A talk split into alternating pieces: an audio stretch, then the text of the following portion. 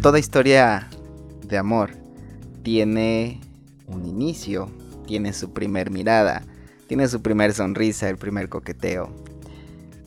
Bueno, en la actualidad podemos decir que tiene su primer like, su primer comentario, su primera reacción. Antes eran zumbidos en Messenger, pero bueno, eso dejémoslo a un lado.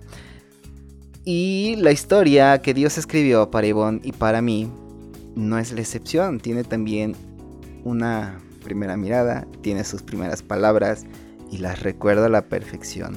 ¿Alguna vez se han enamorado a primera vista? La verdad, yo no. Pero lo que me pasó con Ivonne es algo similar, supongo. Recuerdo exactamente que fue un sábado 23 de abril de 2016 entre las 6 y las 7 de la tarde. A propósito, el evangelista Juan, cuando describe su primer encuentro con Jesús, pone la hora exacta en la que sucedió. Esto porque los momentos de suma importancia eh, quedan marcados en nuestra vida con fecha y hora, y en mi caso no es la excepción. Eran entre las 6 y las 7 de la tarde. Y estaba por comenzar un evento en mi parroquia y la parroquia de ella fue invitada. Llegó con los integrantes del grupo de jóvenes de Tenancingo y accidentalmente tocó que yo los llevara al lugar donde iba a iniciar el mitote. Y ahí fue donde la vi por primera vez. Me cautivó tanto, queridos amigos, que literal me paralizó y no supe cómo reaccionar, no supe qué decir. Y lo primero que se me ocurrió pues fue preguntarle el nombre y preguntarle de dónde venían. Me acuerdo que ella iba hasta adelante y los demás la iban siguiendo.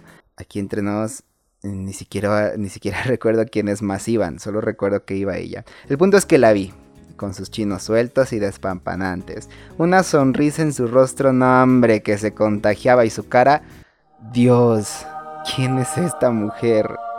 Sin pensarlo, ya fue cuando me atreví a hablarle, empezando por preguntarle su nombre. ¿Y saben cuál fue su reacción?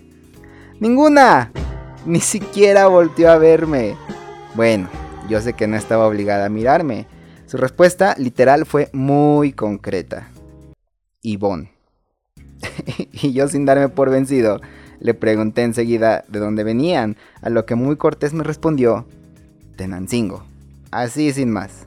¿Pueden creerlo? Cuando la persona con la que intentas hablar no te voltea a ver es porque no le interesas en lo más mínimo. La plática se pone tensa y hasta cierto punto parece incomodar a alguna de las dos partes. Al percatarme de su indiferencia decidí no insistir más, pero me juré que tarde o temprano ella tendría que caer redondita en mis brazos. Y bueno, después de tres años, iniciamos nuestro noviazgo. ¡Tarán! Así como por arte de magia. Bueno, omitan eso último. Con todo esto no digo que ella sea la mala del cuento, tiene su lado bueno. Y es que cuando le envié solicitud de amistad en Facebook, me aceptó al instante. Quizás ya le andaba porque yo le hablara y cuando le pregunté su nombre se quedó pasmada al grado de no poder decir más palabras. Sí, yo creo que eso debió de, suceder. A partir de ahí empezamos a hablar en Messenger, luego en WhatsApp, hasta que me atreví a, invitarla a salir eh, por primera vez y después salimos otra vez y después salimos otra vez, obviamente en plan de amigos, o no sé si ya contaran como cita, si quieres saber a dónde nos fuimos en una de, estas veces, si quieres saber qué es lo que pasó, cuál fue el desenlace de esa historia, pues nos escuchamos mañana con más de, esta, de estas anécdotas de amor desde mi experiencia personal en la historia que Dios quiso escribir para nosotros. No te olvides de orar por nosotros, Dios te bendiga y te haga santo.